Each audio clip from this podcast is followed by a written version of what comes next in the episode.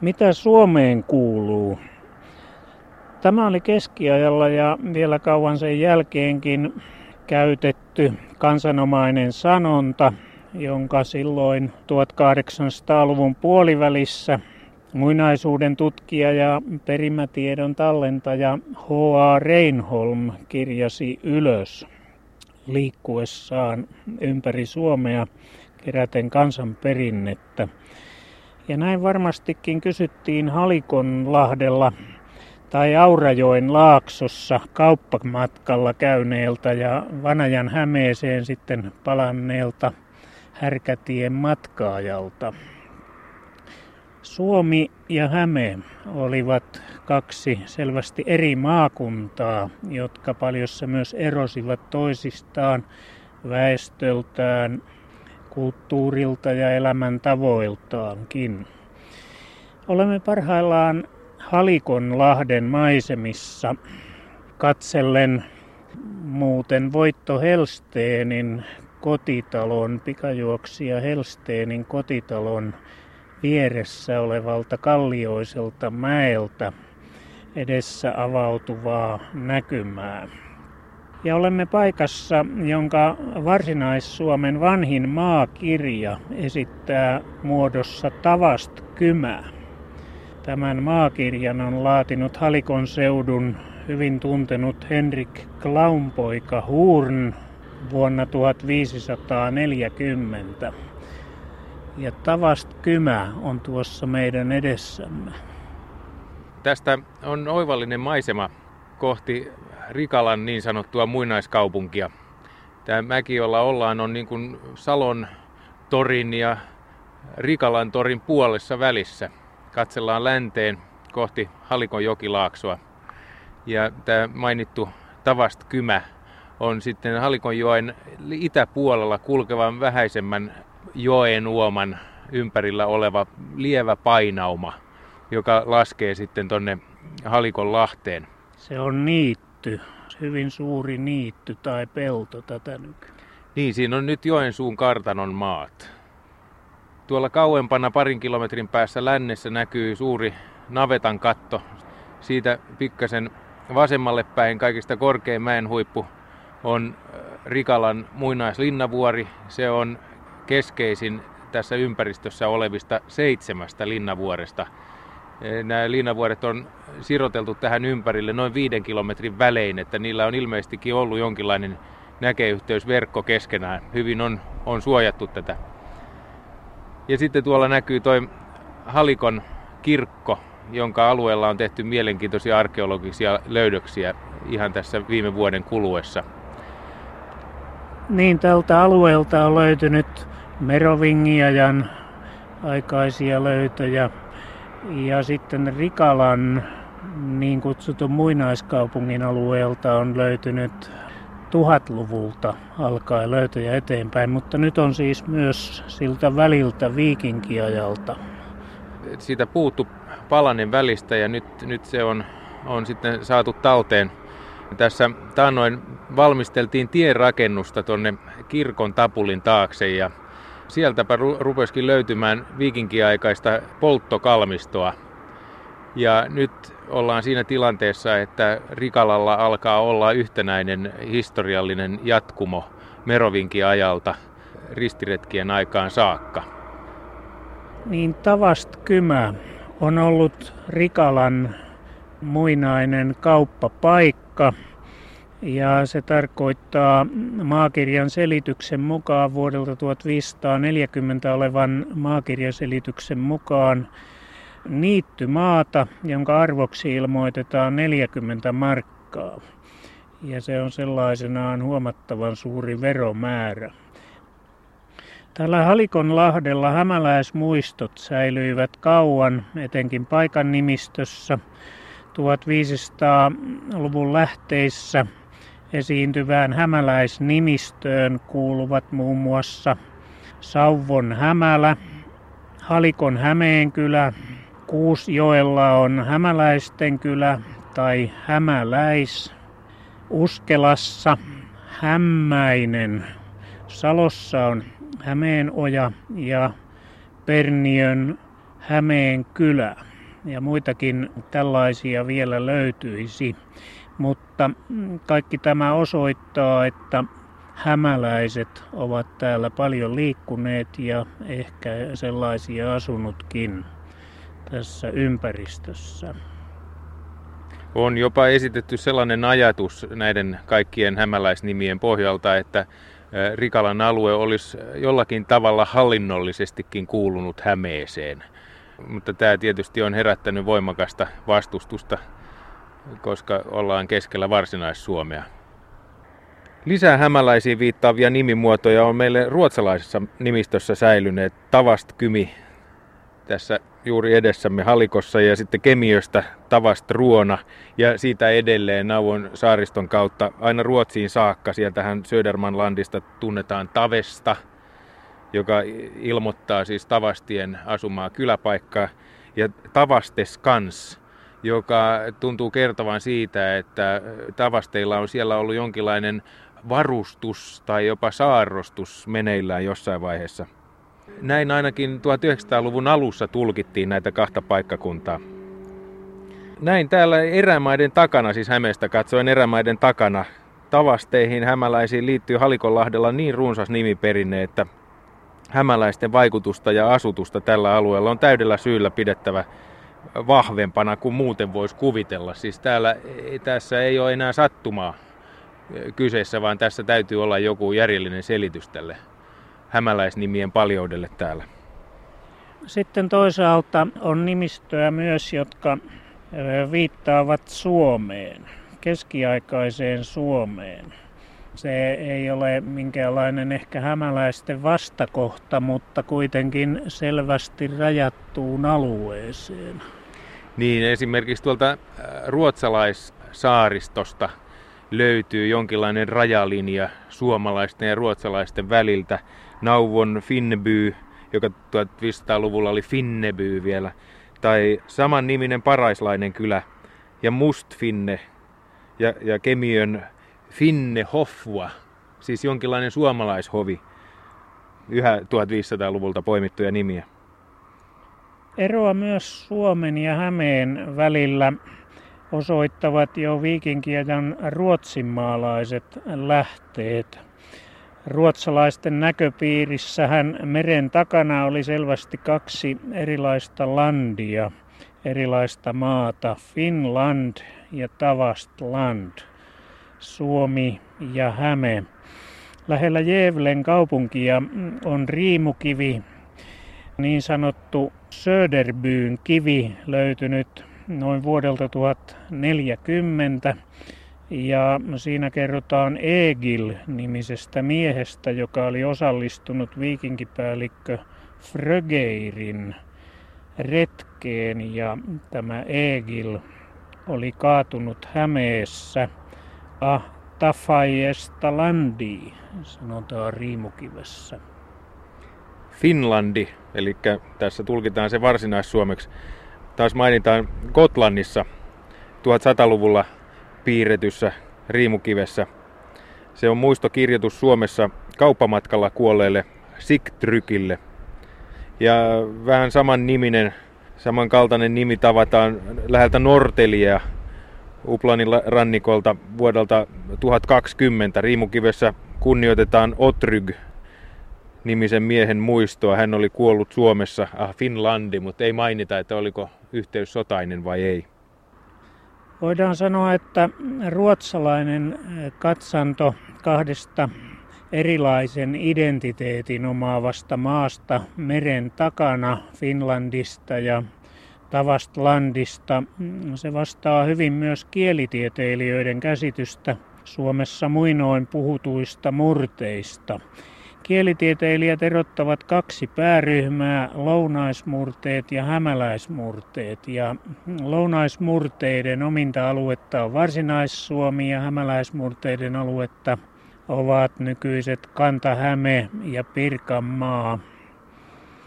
Palaan vielä historiallisiin lähteisiin, maakirjoihin, kun Suomen vanhin maakirja vuodelta 1539 Hämeen maakirja ilmoittaa, että Häme ulottui Suolamerestä Suolamereen, niin tämä alue vastaa melko tarkoin vielä nykyistäkin hämäläismurteiden aluetta.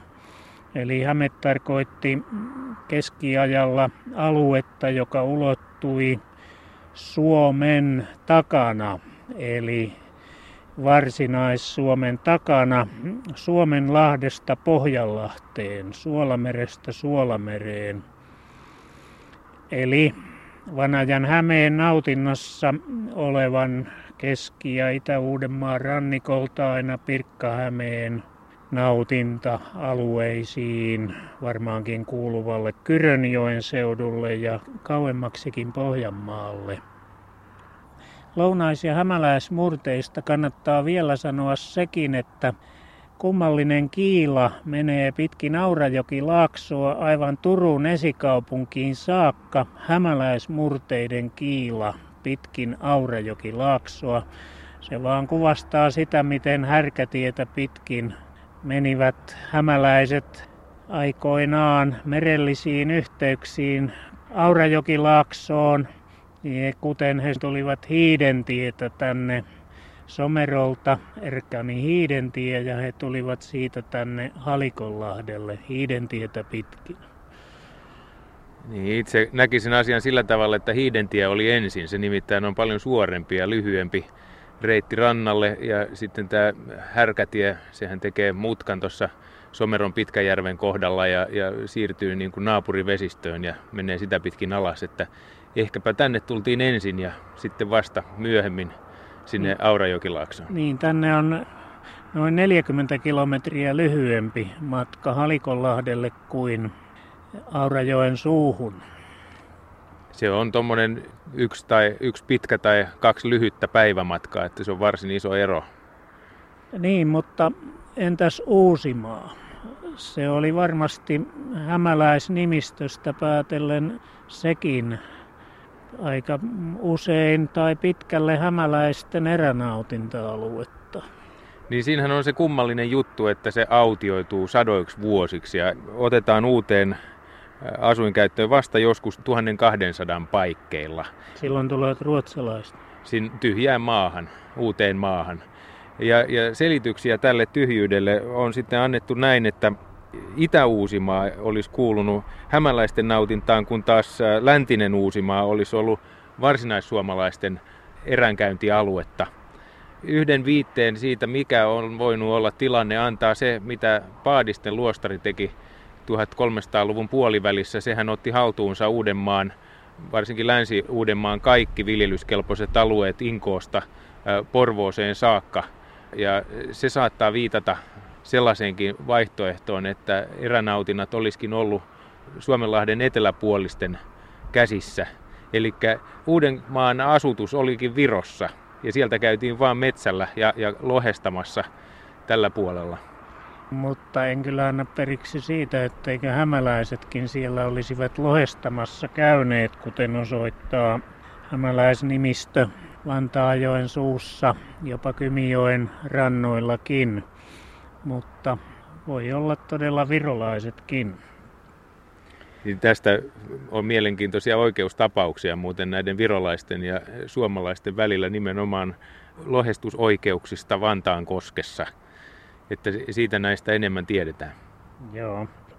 Arkeologien löydöt kuitenkin osoittavat, että hämäläiset eivät ennen historiallista aikaa suinkaan pysähtyneet edes tuolle Kymijoen Päijänteen linjalle, vaan hämäläisasutus tunkeutui jo viikinkiaikana Päijänteen toiselle puolelle Savon erämaihin, samoin kuin kauaksi Karjalaan. Ja lähteet kertovat myös hämäläisten hyökkäyksistä Laatokan maille. Niin, taitaa olla sillä tavalla, että hämäläiset asutti Sortavalan Käkisalmen välisen ranta-alueen myöskin. Että arkeologia viittaa siihen, että tuolla alueella asui länsisuomalaisia, että, että he alkavat itämaistua vasta sitten paljon myöhemmin, joskus 1100-luvun kuluessa. Olisikohan professori Heikki Kirkinen, Karjalan profeetta, meidän kanssa eri mieltä, mutta antaa asian olla.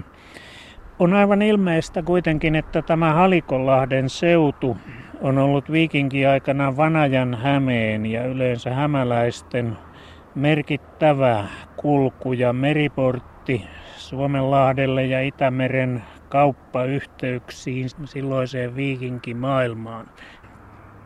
Kauppapaikkana täällä siis oli tuossa vieressä eh, Rikalan kuuluisa kauppa-asema, jota perimätieto kutsuu aivan kaupungiksikin. Niin, perimätieto kertoo, että Rikala on ollut kaupunki siihen aikaan, kun Halikonlahti ulottui Rikalanmäen ja länsipuolella olevan Linnanmäen juurelle. No nyt jos tätä arvioidaan, niin joudutaan kyllä jonnekin esiroomalaiselle rautakaudelle ennen kuin tämmöinen veden korkeus saataisiin aikaiseksi. Eli tässä on ilmeisestikin liiottelua. Meri ei ole tuohon Rikalan mäelle asti ulottunut. Ei, siinä, siinä on, taitaa olla korkeuskäyrä jotain kymmenen paikkeilla siinä juurella, että. Että nyt kun tällä seudulla maa nousee keskimäärin 42 senttiä sadassa vuodessa, niin siihen olisi mennyt aika pitkä aika. Joo, toinenkin vuosituhat vielä niin. taaksepäin. Mutta tämä ei, ei sulje pois sitä, että etteikö sillä puolella, siis nykyisen golfkentän alueella, olisi voinut olla varhainen sataman paikka. Ja siellähän tunnetaan sen edustalta uhrikivi ja siellä on myöskin mielenkiintoista nimistöä. Nykyisessä kartassakin on Viurila, Viurilan kartano. Siinä on vi. Suomessa on viuvainen. Viuvainen on jumaluus ja monissa paikoissa on viulahti. Tänne Halikonlahden pohjukkaan tulivat siis kaupalle paitsi hämäläiset, niin tietysti myös ostajat, jotka toivat sitten muunlaista tavaraa. Eli Suomenlahden rannikkoa pitkin kulkevan idäntien käyttäjät. Sieltähän tulee muuten ihan suora linja lännestä itään, suoraan tuohon, eikö vaan? Joo, tämä on Purjehdus. se, tämä on se Tavast-linja, joka siis äh, tulee tuolta Meilarenista äh, Nauvon, Korppoon, Pääsaarten eteläpuolta Nuollen äh, sisään tästä Kemiön saaren pohjoisempaa salmea ja se päätyy tähän satama-altaaseen. Se on verraten viivasuora reitti. Kemion saarellahan on toinenkin salmi sitten ja, ja saari siinä välissä on saanut sen mukaan nimensä, eli Kymien välissä oleva saari Kimitto, Kimito ruotsiksi. Ruotsin kauppamiehet, kaupit, tulivat tänne ja perimätietokin käyttää sanontaa halikon kautta Ruotsiin. Eli halikosta suoraan Ruotsiin. Tämä Halikonlahden pohjukka ja Rikala muinaiskaupungiksi sanottu, niin se toimi kaikista päätellen merkittävänä sisämaan kaupan ja merikaupan yhtymäkohtana. Kaupunki nyt on kuitenkin liiottelua hyvin monessa suhteessa. Mitään käsityöläiskulttuuria, käsityöläisiin liittyviä löytöjä täältä ei ole tehty. Ja ehkä on niin, että paikallinen suurtalonpoika suku oli se kauppapaikan pitäjä täällä. Eipä sen kummempaa, mutta vakiintunut kauppapaikka, tärkeä markkinapaikka. Niin, tässä on ehkä hämännyt sellainen seikka, että kylän kujan kummallakin puolella olleet kahdeksan taloa oli nimetty posti, pormestari, kylän lapsi, tulnääri, viskaali, kestalo, söökari ja räntmestari. Ja, ja tota, aika monet näistä viittaa kaupunkilaisiin ammatteihin. Mutta sitten kun mennäänkin varhemmalle aikatasolle, esimerkiksi 1695 Rikalan karttaan, niin siellä todetaankin, että siellä on toisenlaiset nimet ja, ja jäljellä näistä urbaaneista on posti, seppä ja kestalo eli keskitalo. Siinä niin kuin katoaa tämä tuntuma tällaisesta kaupunkimaisesta yhteisöstä sitten aika paljon.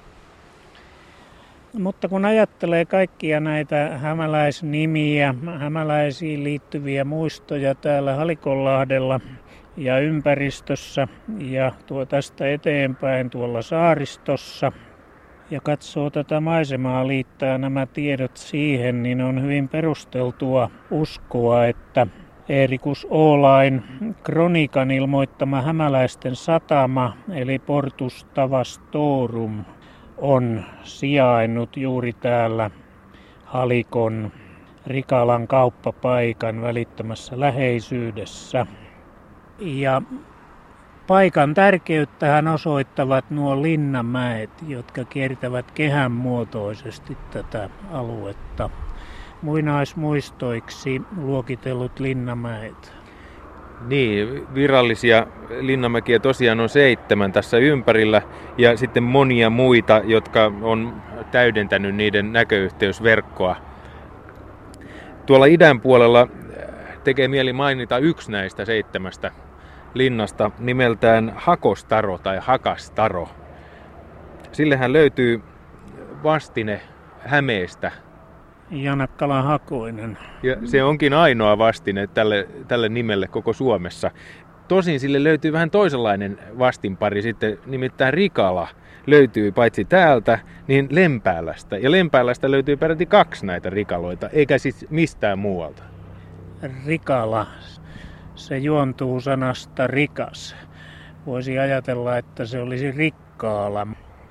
Tietysti hämäläiset ovat voineet käydä jonkin verran kauppaa myös muualla, ehkä Vantaajoen suussakin Uudellamaalla, mutta Vantaajoki on ollut kyllä aika kelvoton vesiväylänä, matala puinen ja koskinen ja ei mikään hyvä väylä, mutta toki sinnekin on päässyt maitse ja sielläkin voinut idäntien matkaajia vielä tavoittaa.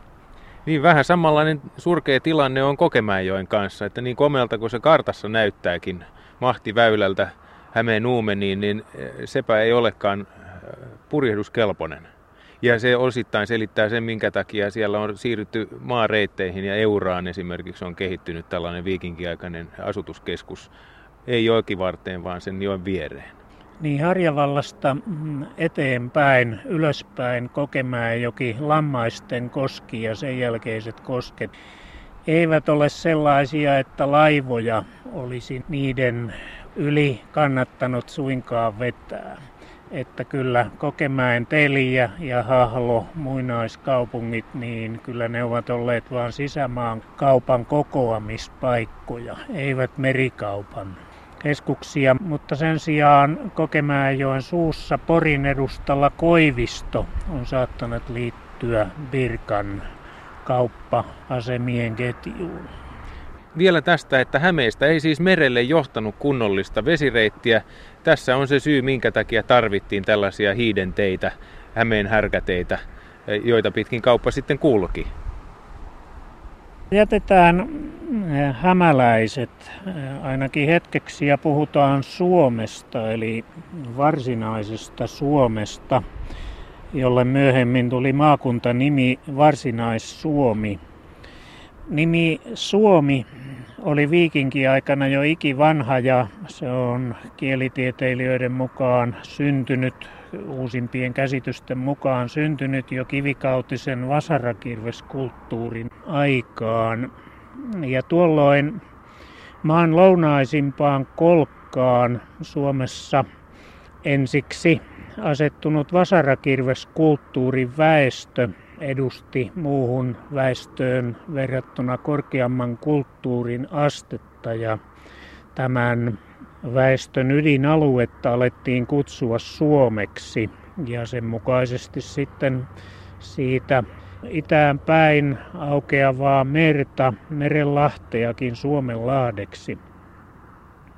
Asutusalueena ja alueidentiteettiin jollakin lailla perustuvana käsitteenä Suomi rajoittui vuosituhansien ajaksi, voi sanoa mm, aina keskiajan alkuun asti vain pieneksi kaistaleeksi maan lounaisimmassa osassa, ulottuen muutamia kymmeniä kilometrejä jokilaaksoa sisämaahan päin sellaisena kaistaleena.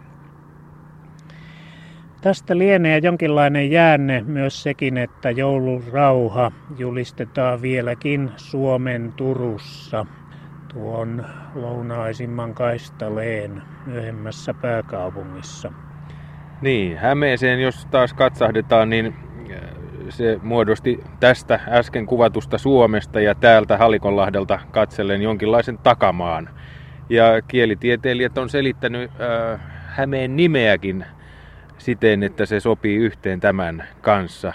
Eli että kielihistoriallisen äänekehityksen kaavojen mukaan nimi Häme olisi muodostunut sanasta sämä ja shämä, joka olisi alkujaan tarkoittanut sisämaan asukasta. Sämä tai shämä alkumuoto on katsottu germaaniseksi alkuperältään ja alkujaan tarkoittavan tummaa tai hämärää tai hämyisää. Tästä tulee mieleen Voltairin unohtumaton lausuma, että kielitieteessä vokaalit ei merkitse mitään ja konsonantitkin vain vähäsen. mutta, mutta katsotaan, mitä tästä saadaan aikaan. Edelleen tästä on ajateltu näin, että sämä tai sämä olisi muodostanut saamelaisiin liittyvän sanan saame. Eli Häme ja Saame. Hämäläiset ja saamelaiset rinnastuvat tässä. Mutta mm, suunnataan katse kohti itää.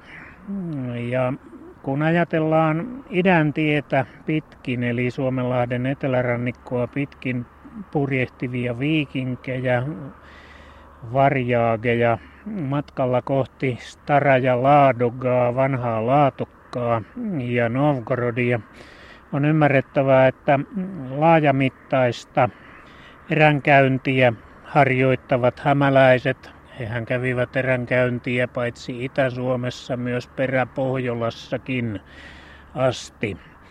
Näin todistetusti on ollut asian laita. Niin hämäläiset olivat se heimo, joka korostui kaikkien idänkävijäin tajunnassa ja myös myöhemmissä Novgorodin kronikoissa. Siinähän on se jännä juttu, että Suomea ei niissä mainita oikeastaan ollenkaan. Mutta sen sijaan puhutaan jäämeistä, eli hämäläisistä. Ja hämeistä käytetäänkin nimitystä Jemj tai, tai Jamj. Tämä näkyy myöskin sitten paikallisessa nimistössä. Sieltähän löytyy sellainenkin kuin Jämijärvi, joka varmaan on, on tämän, kanssa, tämän ilmiön kanssa tekemisissä. Vähän kauempaa kommentoitavaa. Tuossa mainittiin Kymijoki. Niin se esiintyy eurooppalaisissa lähteissä nimellä joka, joka nykyään elää siellä ankkapurhana. Nyt en muista sitä alkuperäistä muotoa, mutta ankkapurhan selitetään tarkoittavan kauppajoki.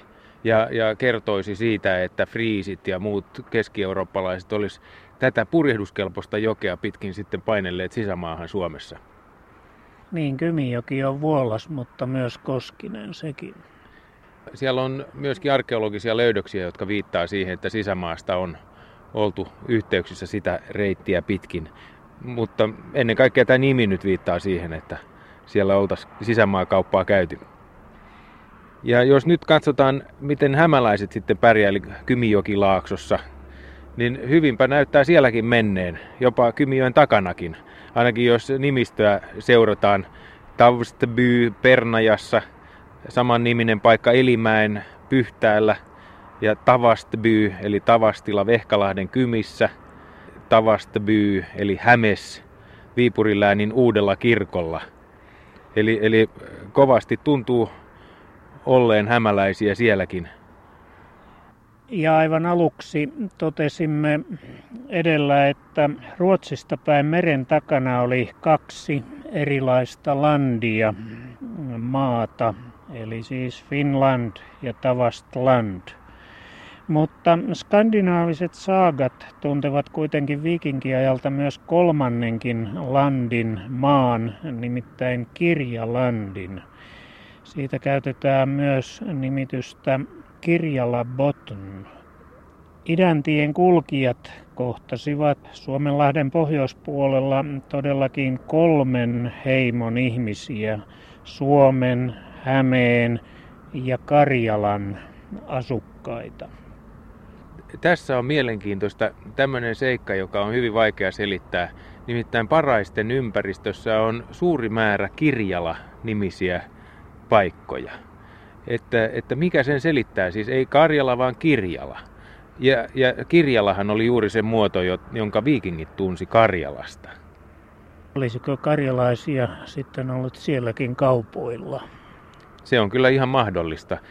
Mm, mutta Karjalan keskukseksi muodostui tunnetun keskiajan tutkija Heikki Kirkisen mukaan Vuoksen Suuhaaraan kasvanut Korelan kauppapaikka ja siitä vesitiet haarautuivat moneen suuntaan. Kirkisen mukaan todennäköisesti Karjalan heimokin sai nimensä tuosta Korelasta, sillä tämän kaupungin nimeä käyttävät novgorodilaiset lähteet 1100-luvulta alkaen koko Laatokan Karjalasta puhuessaan. Eli Korelskoje. Aivan. Noissa Novgorodin lähteissä muuten karjalaiset erottuvat selvästi paitsi Narvajoen itäpuolella asuvista vatjalaisista, niin myös Inkerinmaalta Syvärin suuntaan asuvasta Itämeren suomalaista väestöstä, joista käytettiin nimitystä tsuudit. Ja tämän väestön eli tsuudien uudisasukkaita tavattiin myös sitten kaukana äänisen takana itä- ja koillispuolella ja heitä kutsuttiin noukorodilaisissa lähteissä nimellä Taipaleen takaiset tsuudit. Niin, heidän jälkiään tavataan tuolta kaukaa Arkangelin takaa. Olen joskus ollut seikkailemassa siellä helikopterilla ja kumiveneillä ja paikan nimet on vielä ihan Itämeren suomalaisia. Olin Pinjegal-joella, eli suomeksi pienellä joella. Tällaisia suomen kielen kaltaisia tai Itämeren suomalaisia että lappalaisia paikan nimiä sieltä löytyy tavattomasti. 800- ja 900-luvuilla viikinkiaikana Karjala sai myös asutusta lännestä päin. Sinnekin saapui hämäläisiä, kuten jo taidettiin tässä todetakin, ja myös noita suomiakin, eli suomalaisia, eli varsinais-Suomesta lähtöisin ollutta väestöä. Näiden suomien kohdalla tarjoutuu sellainenkin tilaisuus, kun, että mitäs jos paraisten alueen Kirjala nimet onkin tässä yhteydessä siirtyneet Karjalaan, siis 800-luvulla ja antaneet siellä nimeen koko maakunnalle? No se on aika pitkälle menevä, menevä teoria. Pysytään vaan ehkä lähempänä Kirkisen käsityksiä. Epäilemättä vanha laatokka, vanhan laatokan kauppapaikka Staraja Laadoga veti väkeä sinne lähellä Olhavan joen suuta. Ja samaan suuntaan vaikutti tietysti myös sitten 800-luvulla etelämmäksi syntynyt uusi kaupunki Novgorod. Selvää on, että Karjalan kauppa ja yhteydet suuntautuivat pääasiassa etelään Novgorodiin. Niin en malta olla sanomatta tästä pohjoisen Väinäjoen alueesta, jossa seikkailimme Sehän on viikinkien tuntema tarunhohtoinen Bjarmia, hopean maa, Silkkitien pohjoinen päätepiste. Siellä pääpaikan nimi muuten oli Holmgård, eli sama mikä Novgorodia edeltäneen kaupunkimuodon alkuperäisen Novgorodin, tai siis sen vanhan Gorodin nimenä oli siellä Ilmenjärvellä. Tuohon kai täytyy vielä lisätä, että Novgorodin vaikutus alkoi ulottua sitten tuonne Vienanmeren suuntaan ja Uralille saakka joskus 1100-1200-luvuilla. Onpa mahdollista, että siinä vaiheessa, kun Ruotsin kuninkaan tytär Ingegerd pääsi naimisiin Novgorodiin ja sai huomen lahjana itselleen kaiken, mitä Stara ja Ladogaan kuuluu. Eikös hän ollut Olavis ylikuninkaan tytär? kyllä oli, niin. Niin, niin siihen lahjaan on saattanut kuulua tämmöinen jonkinlainen viidennes, joka sitten on ulottunut kauas sinne Pomorien alueelle jo silloin. Mehän tiedetään, että siellä oli, oli asutusta näistä viikinkien tarinoista. Me tiedetään, että siellä oli vaurautta, koska muuten ei olisi kannattanut pari tuhatta kilometriä jäämeren kautta koukaten sinne mennä ryöstöretkille. Ja varmaankin verottaja Starea ja Ladogassa tunsi kiinnostusta myöskin sinne päin. Ja saattaa olla, että tämä varhainen myöhäisviikinkiaikainen kiinnostus sinne suuntaan selittää tällaiset paikkakunnat, joiden nimi on Beresnik, eli Koivisto suomeksi. Ja, ja samaa kantaa muuten on Berjoska kaupat. Jonka suomalaiset paremmin tuntevat. Karjalan historian tuntijan Heikki Kirkisen mukaan viikinkiajalla Karjalan asutuksen ja kulttuurikehityksen painopiste oli Laatokan pohjoisella rannikolla ja siitä pohjoiseen noin Käkisalmesta aina Aunuksen tienoille. Eli Pohjois-Karjala tulee tässä vahvasti kuvaan mukaan. Tässä yhteydessä on paikallaan vielä lisätä, että skandinaaviset saagat kertovat, että karjalaiset alkoivat viikinkiaikana kilpailla Lapin eränautinnasta norjalaisten ja kainulaisten kanssa, jotka pääasiassa olivat suomalaisia Lapin verottajia. Ja sitten vesistöjä pitkin päästiin helposti Karjalasta Raahen Oulun seuduille. Mutta kyllä meidän pitää tässä ja nyt puhua vielä myös hämäläisten ja novgorodilaisten välisistä yhteenotoista. Ja meillä onkin tässä edessämme otteita novgorodilaisista kronikoista. Siteeraapa niitä. No jos lyhyesti sanotaan, niin vuosi 1042, siis täällä luotaan vielä eh, viikinkiaikaan. Vladimir, Jaroslavin poika, meni jäämejä vastaan ja voitti heidät, ja hevoset kuolivat Vladimirin sotilailta niin, että niiden vielä hengittäessä niiltä nyljettiin nahkat. Niin kova oli rutto hevosissa. Tähän vaiheeseen on kyllä todettava, että juuri tällöin tultiin Suomeen, hyökättiin myös Ruotsista päin. Riimukivi teksti kertoo Frögerin retkestä Hämeeseen. Se oli Ruotsin kuninkaan järjestämä ja Egil kaatui miehistönsä johtajana täällä. Se tapahtui Anund kuninkaan aikana 1040 paikkeilla. Mutta mennään eteenpäin näissä novgorodilaisissa kronikoissa. Joudutaan 80 vuotta eteenpäin ja silloin Novgorodin ensimmäinen kronikka kertoo seuraavaa vuodesta 1123. Keväällä suuren paaston aikaan Vsevolod meni novgorodilaisten kanssa jäämeä vastaan ja voitti heidat. Mutta matka oli hirveä, sillä leipää ostettiin Nogata kappaleelta. Sitten on vuosi 1142. Joo, Novgorodin ensimmäinen kronikka, sen vanhempi laitos kertoo. Samana vuonna tulivat jäämit ja sotivat Novgorodin alueella. Laatokan linnalaiset löivät heitä kuoliaksi 400, eivätkä päästäneet yhtään miestä pakoon. Samana vuonna ruotsalaisten ruhtinas, mukanaan piispa, hyökkäsi 60 purrella kauppiaita vastaan, jotka tulivat meren toiselta puolelta kolmella aluksella. He taistelivat, mutta eivät saavuttaneet menestystä. Heidän kolme alustaan vallattiin ja 150 miestä surmattiin. Ja tämä siis oli 1142 ennen ensimmäistä ristiretkeä Suomeen. Tämä on aika mielenkiintoinen juttu. Mikäs ristiretki se tämä on? 1149 kerrotaan seuraavaa. Samana talvena jäämit saapuivat vatjalaisia vastaan noin tuhannen miehen sotajoukolla. Saatuaan kuulla siitä novgorodilaiset, luvultaan ehkä 500, menivät vatjalaisten kanssa heitä vastaan, eivätkä päästäneet karkuun yhtään miestä.